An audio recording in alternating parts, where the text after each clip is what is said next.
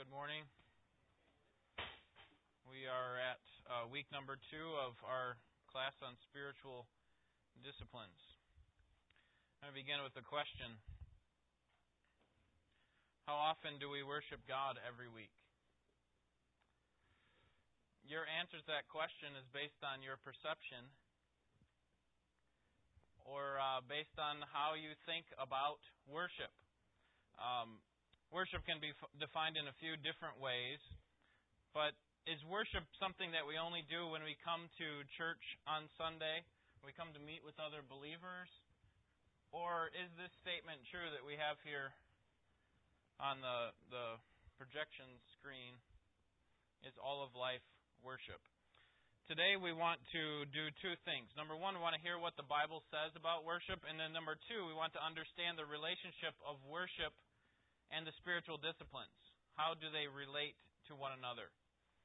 Um, so before we get into this um, statement from the Westminster Confession, let me begin with the word of prayer. Father, we're thankful for Jesus. He is fairer than all the lilies. He's the, the greatest uh, gift that we've ever received. He's our greatest possession. We love to have a relationship with Him. We love to know Him and to, to know the The, um, the power that is in His cross and in His resurrection. We love to um, to to be conformed to His image. Uh, we love to share Him with other people. We love Him to make Him the center of what we do. We want to do that in this class today, so help us as we seek to honor and lift His name up. And to honor You, we pray in Jesus' name. Amen. All right, so perhaps you've heard this This uh, statement here at the top of your handout. This comes from the Westminster Shorter Catechism, and it says, it's in answer to the question, what is the chief end of man? Man's chief end is to glorify God and to enjoy Him forever. Have you ever thought about your purpose in life in those terms? That your greatest purpose is to enjoy God, to glorify God, and to enjoy Him forever. In thinking about worship, we must th- first think about our basic duty. What is our basic duty? As those who are created in God's image for a specific purpose, and especially as those who have been redeemed by the blood of His Son. So let's unpack this, and, and that's what those four... Ne- uh, statements are below that. First, appreciation. Um, this is uh, broken down by a Puritan by the name of Thomas Watson. He takes this statement and breaks it down into four categories or four sections. Number one, appreciation. To glorify God is to set God as highest in our thoughts. It means to abound in thanksgiving toward Him. It it is to um, to enjoy what He has done. To to glorify God, to honor God in what we do. Number two, to adore Him. Adoration. To adore God is to ascribe to Him the glory that is due to Him, the honor and praise, to acknowledge that He's reverently deserving of our worship. Number three, affection.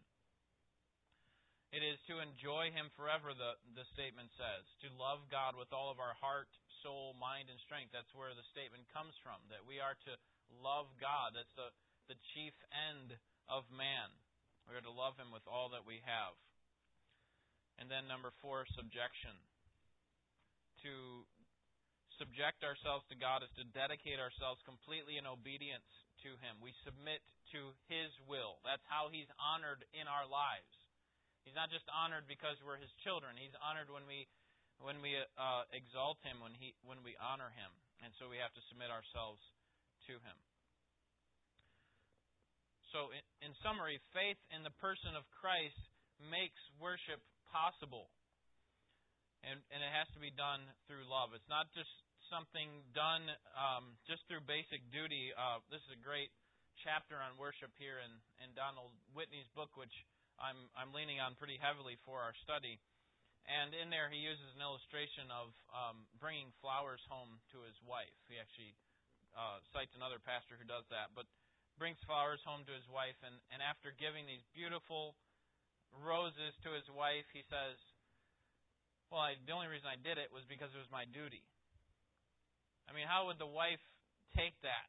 I mean, from there, she's kind of thinking, well, gee, that's really special. That feels great that you did this because it was your duty. No, instead, it would be ideal if he did that because it was out of joy. It was because of what is flowing from his heart. He loves his wife so much that he, he's happy to bring home these roses. And that's uh, ought to be, we ought to kind of take that picture and bring it over into worship, because sometimes that's what worship can be for us. It's just, well, I'm doing it because I have to. I mean, how, how do you think God feels when we when we think about worship in that way? This is what this is what Christians do, so I'm doing it. I mean, how much better if we are delighting to worship in God, to, to spend time with Him, to fellowship with Him. And that can only happen through what Jesus Christ has done for us. And so what we want to think about today is, how can we make this, we're calling it a spiritual discipline, something that we discipline ourselves to do so that it does become a delight for us. And and what we're going to find is that the spiritual disciplines are actually a means of growing in that love, of growing in our godliness, and to finding that place where we are um, one with God, we are fellowshipping with God in worship. Turn to Revelation chapter four. Why should we worship God? Revelation chapter four. Would someone read verses ten and eleven?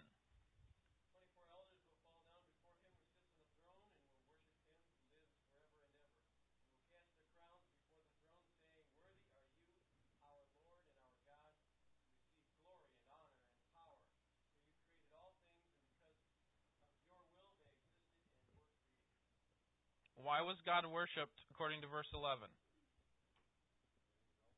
Because He's the Creator. That's number one. Okay, so here's the first reason why we ought to worship God. Because He is our Creator. He made us. And then secondly, chapter five, verse nine. Would some re- someone read verses nine through fourteen? And as you're, as whoever's reading, as you're listening, I want you to think, why ought we to worship God? In addition to the fact that He is our Creator, why ought we to worship God? Verses nine through fourteen.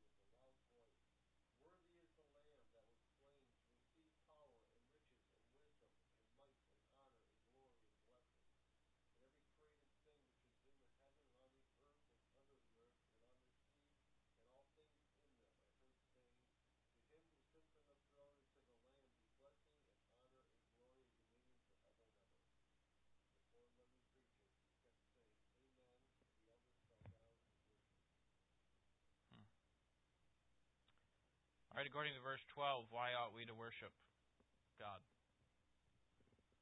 He's our Creator and what? All right, He's our Savior. So number two, He's our Redeemer, our, our Savior. So we could say it this way. We are doubly owned by God. He made us and He bought us. He made us and we turned from Him, followed after our master sin and Satan, and He bought us back out of that slavery. And so we doubly belong to God.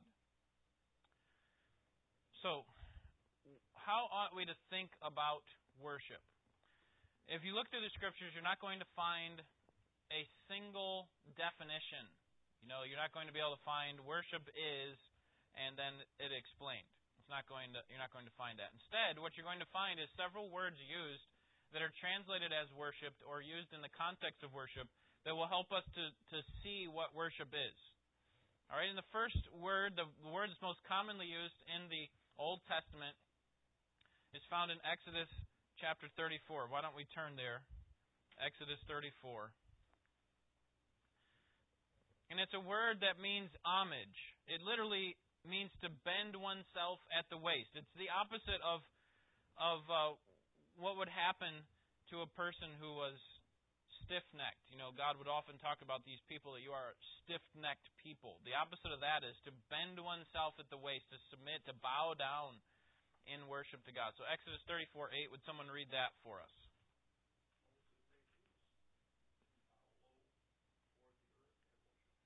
Okay, so here uh, Moses is receiving the tablets. Um, they're at Mount Sinai, and he bows low at the waist. That's a word that's translated in other places as homage or worship. All right, the second uh, term that's used for the word worship has to do with service. And we see this in Deuteronomy twelve, verses three and four. It literally means to serve. It's the, the language that's used to imply that God is a great king and he deserves to be served, to, to for us to give give him um, our our service of, of work or our work. Chapter twelve, Deuteronomy, verse three, you shall tear down their altars and smash their sacred pillars and burn their asherim with fire, and you shall cut down the engraved images of their gods and obliterate their name from that place. You shall not act like this toward The, word, the Lord your God. You sh- but you shall seek the Lord at the place which the Lord your God will choose from all the tribes. So um, this implies a devotion to God alone, to, to giving ourselves not to the false gods, but to the true and living God. The final uh, use of the term is um, reverence. It's used to indicate the fear and reverence and respect that is due to God. It involved keeping God's commandments, walking in His ways, turning from evil. And so, in the three of these terms, the three primary ways in which we learn about worship in the Scriptures, we understand it as as um, homage, bowing down to God, serving God, and reverencing God. So, we need to, to think about worship in those terms. And And worship must be done according to how God wants to be worshipped. Our worship is of no value if it's solely uh, built around what we desire. It ought to be designed or done around what God desires. So we think about acceptable worship. How can we know what acceptable worship is? Well, we're going to see here uh, next that that the means of acceptable worship worship happens in two ways. Number one, through revelation, and number two, through redemption. So first, through revelation. We can't come to God acceptably unless God tells us how He wants to be approached. Right? We have to come to God. So turn to Leviticus chapter ten. We'll see a passage that we looked at not too long ago in the morning service. Leviticus chapter ten. And what we want to see here is that God has a certain set of parameters that He set up in order to be worshipped acceptably. So, Leviticus chapter ten, would someone read verses one through three?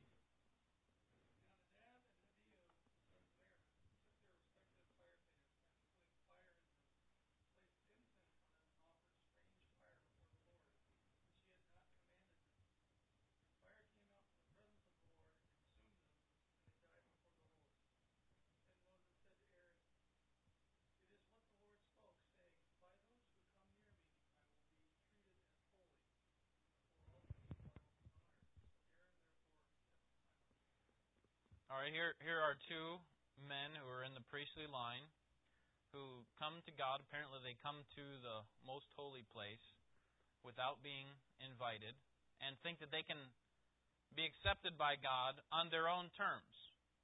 And what God is teaching them and teaching us is that he must we must come to Him on His terms.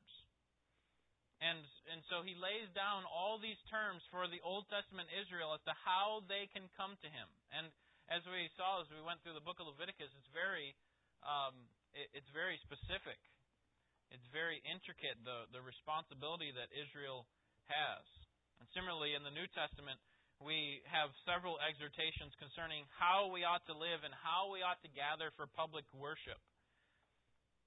The New Testament makes clear that the Bible is central to public worship. And what this teaches us is that uh, because the Scriptures are centered, that tells us that, it, that we need to come to God according to His terms. When we put the Bible at the center of what we do, we're listening to God and let, letting Him reveal to us what He wants from our worship. So, for example, First Timothy four thirteen, Paul commands Timothy to devote himself to the public reading of Scripture, to exhortation and to teaching.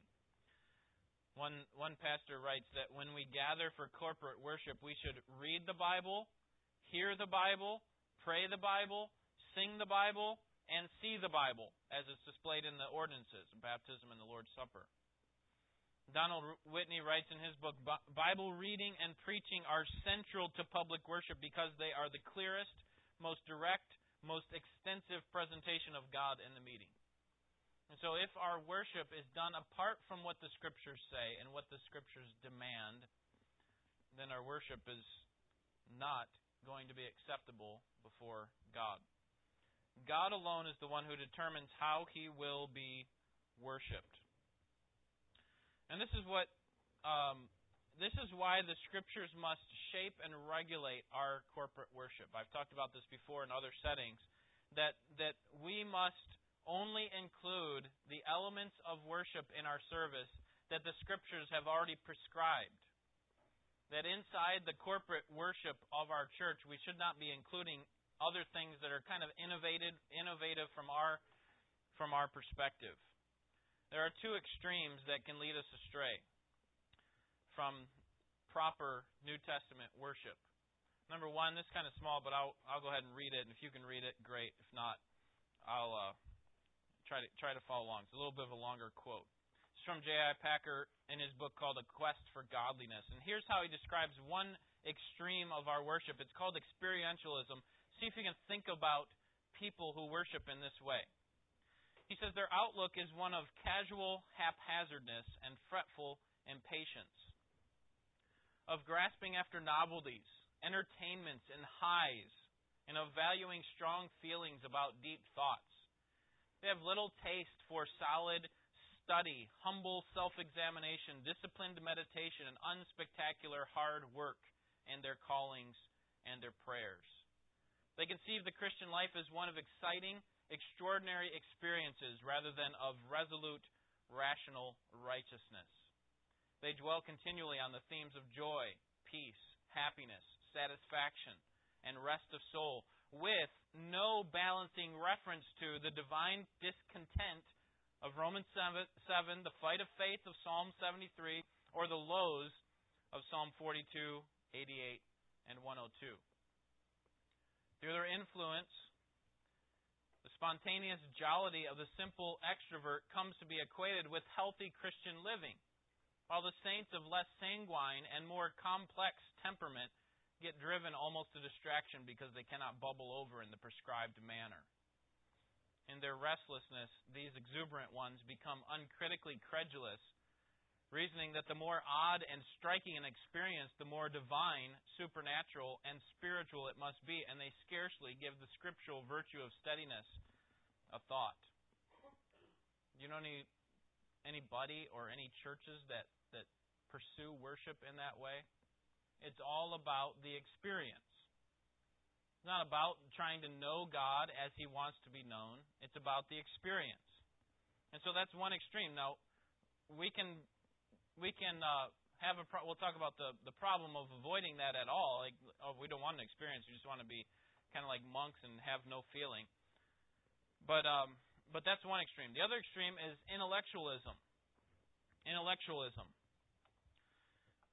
He says this with regard to those who worship in, in this other extreme. So experientialism, intellectualism. Constantly, these people present themselves as rigid, argumentative, critical Christians. They're champions of God's truth for whom orthodoxy is all. Upholding and defending their own view of that truth is their leading interest, and they invest themselves unstintingly in this task. There's little warmth about them. Relationally, they're remote. Experiences do not mean much to them. Winning the battle for mental correctness is their own great purpose. They see, truly enough, that in our anti-rational, feeling-oriented, instant gratification culture, that conceptual knowledge of divine things is undervalued, and they seek with passion to right the balance at this point. Um, sorry about that.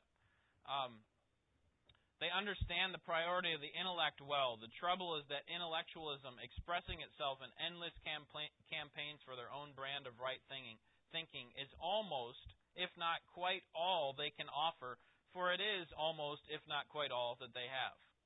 They too, so I urge, need exposure to the Puritan heritage for their maturing. What we uh, want to see from these two extremes is that the Christian life of worship is, is not a quest solely for a feeling, experientialism. And it's not solely a quest for intellectualism that's divorced from experience. But rather, it's a quest for a relationship that includes both. Paul's prayer to the, for the people to whom he often wrote would be something like this. I pray that you would grow in your knowledge and your love. You see how both of those are included? Your knowledge and your love for the Lord Jesus Christ or for the Scriptures. He wanted them to grow in how they and how they um, they did both of these things. That that it's about a relationship. It's not about one or the other. We can only come to God according to what He has revealed. And so what we do in our church, we seek to make the Word the center of what we do in worship. All right? So number one, God has revealed Himself through revelation. Then number two, or through His Word. And then number two, God has revealed Himself supremely in Christ, in His Son, Jesus Christ. Can I get uh, four volunteers to read a passage of Scripture? Just raise your hand. Bill, can you read Hebrews one, one and two? Eric, John one, eighteen. Hebrews one, one and two. John one, eighteen. And then two more. Ken, Psalm nineteen, one to three. Psalm nineteen, one to three. And then Paul, Romans one, twenty. All right? So God has revealed Himself supreme, supremely in His Son. Bill, would you read Hebrews one, one and two?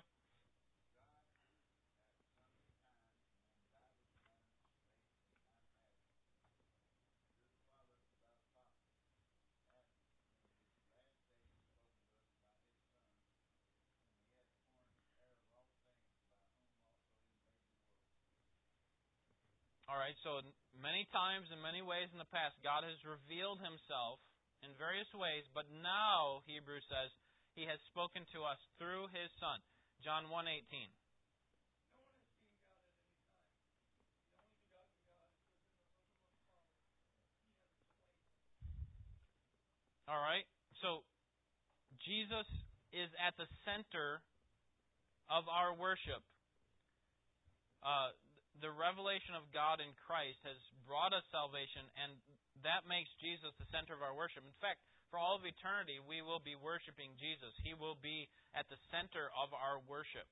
You know, we just read in Revelation chapter five, worthy are you because you're the the Lamb that was slain, and you uh, you you brought about these kingdoms and tribes and tongues and nations together.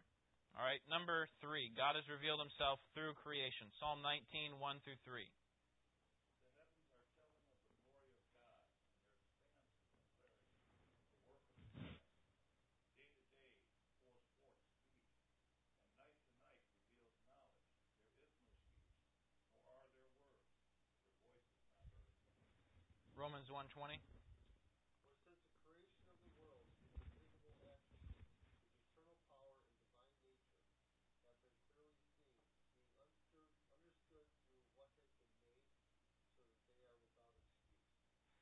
All right, so God reveals Himself to us not only through His Word, not only through His Son, but He also reveals Himself to us through His creation. Now, we can understand it better on this side of the cross, that is, this side of salvation. But what's clear from Romans twenty is, or one twenty is that everyone knows that there is a God. His invisible attributes are clearly seen. So the, the crashing surf and the, the beautiful redwood and, and the, the majesty of... of the great sky at night or the sunrise and sunset, These are all pointing to God's greatness, God's majesty. In some way, they reveal something about God. And number four, God has redeemed us. So not only has He revealed us in these three primary ways, but also He has redeemed us through His Son. Jesus is the fulfillment of the Old Testament tabernacle, which was a meeting place between the people and God. Now we come to Christ in order to meet God. He has made reconciliation for us, and we call that our redemption. So, fundamentally, worship in the New Testament means believing the gospel and responding with one's whole life and being to the person and work of God's Son. And we do this through the Spirit. And that's where we come to next, John four, twenty-three and twenty-four. You know, the Samaritan woman, Jesus is talking to her, and she inquires about a place of worship. Where can we meet the true God? And Jesus speaks, rather than talking about a specific place, He says, There, we must worship God in, in spirit and in truth. And what this tells us is that, that uh, worship is fundamentally God-centered. It's made possible by the Spirit. It's, we shouldn't think that we worship in spirit or in truth, but these things are, are necessarily linked together. That when we worship in spirit, we worship in truth. When we worship in truth, we worship in the Spirit. It can't be distinguished one from the other. And and so we seek to, to do this, um, not by coming to a place, but by meeting a person. That is the Holy God through the Spirit that lives within us. And we do this according to what He wants. That's what the truth part of it is about. It's about the truth of His Word. What has He revealed about what He wants to worship and who He allows to worship Him and so on. All right? Any uh, thoughts or questions before we we see how this relates to the spiritual disciplines? All right. How should we worship God through the spiritual disciplines? How should we worship God through the spiritual disciplines? We've considered what the Bible says about worship. Now we want to think, how does this relate to the spiritual disciplines? Um, our all-of-life worship is expressed through the disciplines both individually and corporately as a church. So first, let's think about it individually. Worship ought to manifest itself in our lives every day. That is, when we're not together as a church body. A W Tozer writes, "If you will not worship God seven days a week, then you do not worship Him one day a week." Think about that for a second. If you do not worship God seven days a week with your life, the way that you meet with Him and talk with Him, then you do not worship God one day a week. Our God is worthy of our worship every day of our lives. And that's why Romans twelve, one and two says that we must offer our bodies as living what? Sacrifices, holy and acceptable unto God, which is a reasonable service of worship. Here's how we worship God. We give our whole lives to Him every single day. It's about God. And so um, it's not enough for us to just come one day a week and put on our worship clothes and our worship faces. We must we must worship God every day of the week. Corporate worship is um, is a better experience, if I can say it that way. Corporate worship is done much better when we're worshiping the rest of the week. Here's what Donald Whitney says in his chapter here from um, pages page ninety-three um, on worship. He says, "How is it possible to worship God publicly once each week when we do not worship Him privately throughout the week?" He says, "Can we expect the flames of our worship of God to burn brightly in public on the Lord's Day when they barely flicker for Him in secret on others on other days? Isn't it because we do not worship well in private that our corporate worship experience often dissatisfies us? There is no way," says the Welsh Baptist Jeffrey Thomas, "that those who neglect secret worship can know communion with God in the public services of the Lord's on the Lord's Day." Why would we expect our candle to burn brightly in corporate worship when our candle is barely flickering throughout the rest of the week? Automatically, it's just going to turn on all of a sudden we're going to be inflamed to have these passions about God that we didn't have the rest of the week? The emphasis in the New Testament is about giving our whole lives to God, and that will enhance our corporate worship of God. Have you known times times in your life, hopefully regular times in your life, where you have had sweet fellowship with God throughout the week, and then when you come to meet with God's people, it's a great time of meeting with God. It's a, it's a time where you just can't get enough. And uh, that's the way it ought to be. Bill.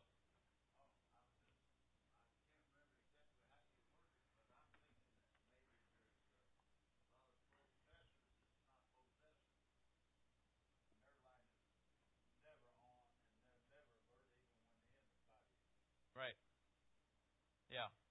I think that's I mean I think that's very much the case in many in many ways, but uh, frankly um, I I have to admit that, that that's the case with me at times as well.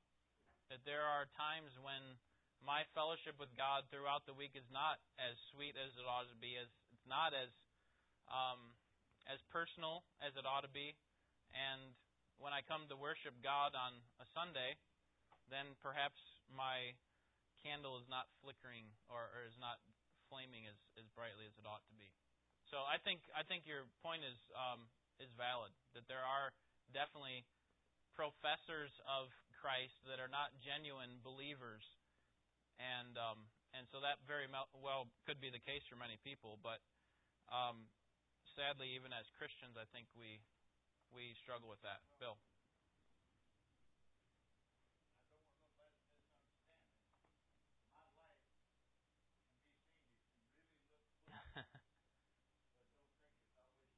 Yeah. No, I know what you mean. Yep. Yep. Mark?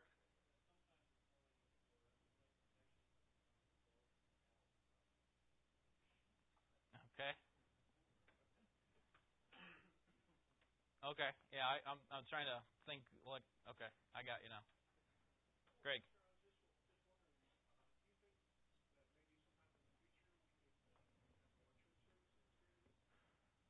Um. Well. Yeah, I don't know. Um. I mean, the the um, four services a week is pretty hard for most people to make it to already. So, um, you know, um, I I wouldn't necessarily be opposed to that, but it you know have to require a lot more planning and a lot more willingness on the part of people to actually to be here. So. I mean, Hebrews ten clearly talks not forsaking the assembling of ourselves together, as the manner of some is, but even more so as we, as we see the day approaching. And we ought to be meeting together with God's people. And all right, so so there's as individuals, but we want to focus primarily on together as a believers. That is, corporately, how do we come to worship? And, and we kind of tied those two things together already by saying that when we worship God with our lives throughout the week, then our Our corporate worship is enhanced. And conversely, our corporate worship actually fuels our individual worship. Hebrews ten, twenty-four and twenty-five say, uh, these verses I j- was just quoting, that, that we ought to encourage one another day after day, as long as it's called today. And, and, um, and we need to spur one another on to love and good works. So here's one of the great things that happens when you come to worship with other believers, is that people come and encourage you to worship God more faithfully with your lives. Now, one of the ways they do that is simply by showing up. Uh, they just, their being here is a testimony that they think that God is real and that God is worthy of being worshipped. And so that's an encouragement to you. That's encouragement to me when I see people here that want to worship God. Uh, the other way is by actually speaking to one another and provoking them to love and good works, by encouraging them, strengthening them in their faith. And uh, so this is these are some of the things we need to think about when we come to meet with God's people. How can I encourage someone else so that all of their life would be given to, to worship, not just on Sunday? This is what Paul is often talking about with regard to edification. He's saying that, that you need to build one another up. And Paul was great at doing this. He was constantly thinking about how they could be moved forward in their progression of the gospel. How could they be moved to the next level of glory, as Second Corinthians three eighteen says? How could they be uh, be advancing in the progress of the gospel? I'm not talking fundamentally about evangelism, although that's not excluded, but but I'm talking about just in the in knowing the gospel more and, and living according to the gospel. We're going to talk about that this morning when we look at Philippians, because that's, I think, the point of the book, is that, that we must have joy in seeing the progress of the gospel and being a part of the progress of the gospel. And one of the things that we do when we come together for corporate worship is we help encourage other people to be a part of that progress with the, the, the gospel. So we do that several ways. One, through attending the various services that we have here, and then two, by actually speaking to one another uh, about the truth and what, what they need to hear. Scripture knows nothing of an individualistic Lone Ranger Christianity, does it? There, there's no talk of Christian living in isolation of other believers, because the church is described as a body and a temple, a household, a family, and all of those imply that there are more than one people. There is more than one people, right? There, there's more than one person. There's there is a group of people that are coming together. And so we we encourage corporate worship. Just as an example, one of the things that we do as a church, you know, sometimes we can come to church and say, well, I have to, I, I come to worship God. And that's true. We should come to worship God. But, but there's actually a secondary responsibility that we have.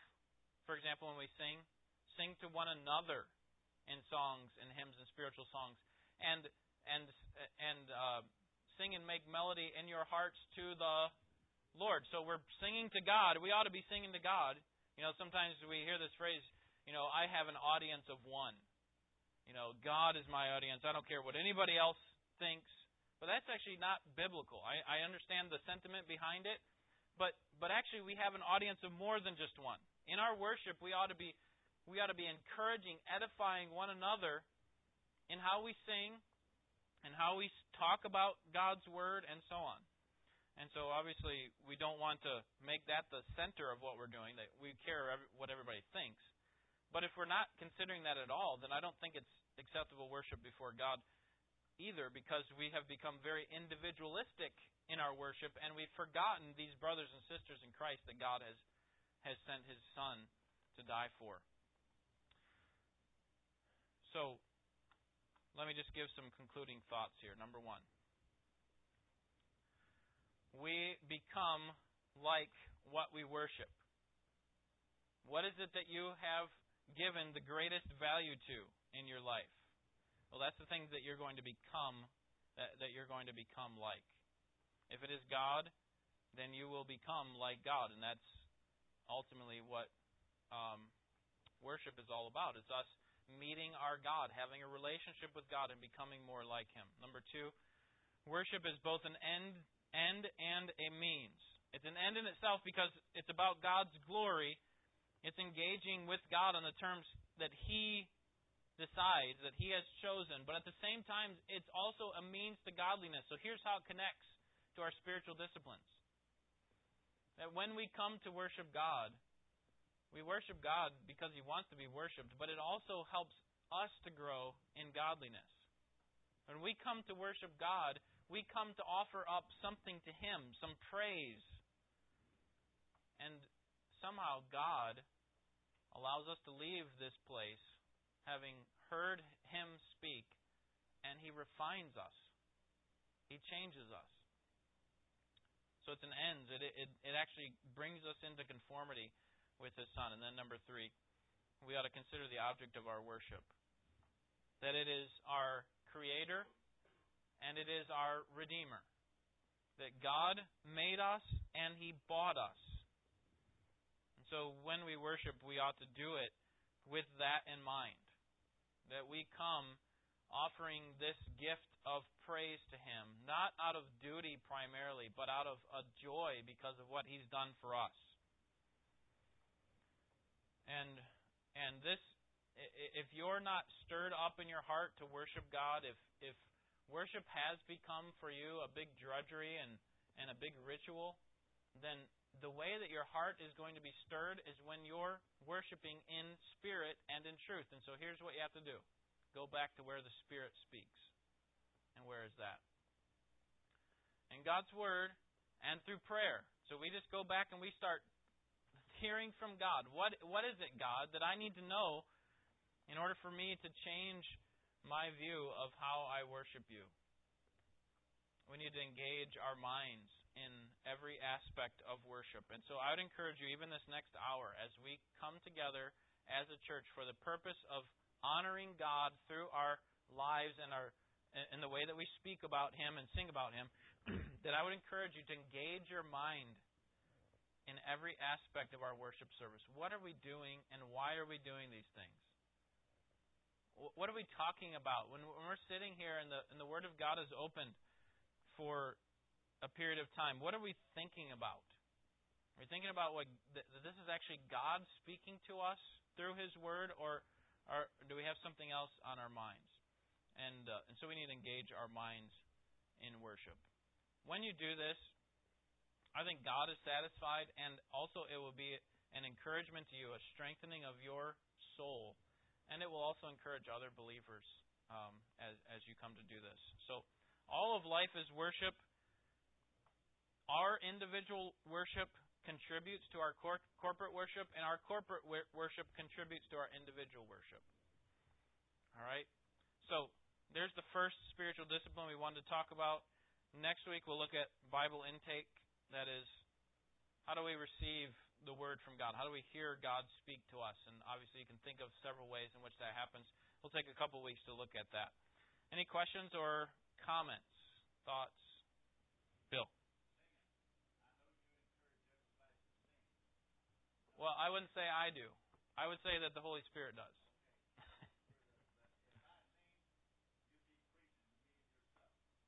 Yeah, well, thankfully, thankfully talent's not involved. Now, thankfully, talent's not involved in that in that uh, command. It has nothing to do with, with how good a person sings. Uh, all that the Spirit says is, is sing to one another. So if we want to obey Him in that way, then we need to sing best that we can. So, all right. Any other thoughts or questions? All right, good. Thank you for your attention. Um, Look forward to worshiping God together with you the next hour. Let's pray. Father, we thankful. We are thankful that you hear us when we pray to you. And we, we know that you hear us because you promised to hear from your people and to respond. And you're a good Father, and you give us good gifts. Uh, sometimes we don't know exactly what to ask, um, but but you know what we need even before we ask it. And you would never give us Uh, uh, a fish when we asked, or, or you never give us a stone when we asked for a fish.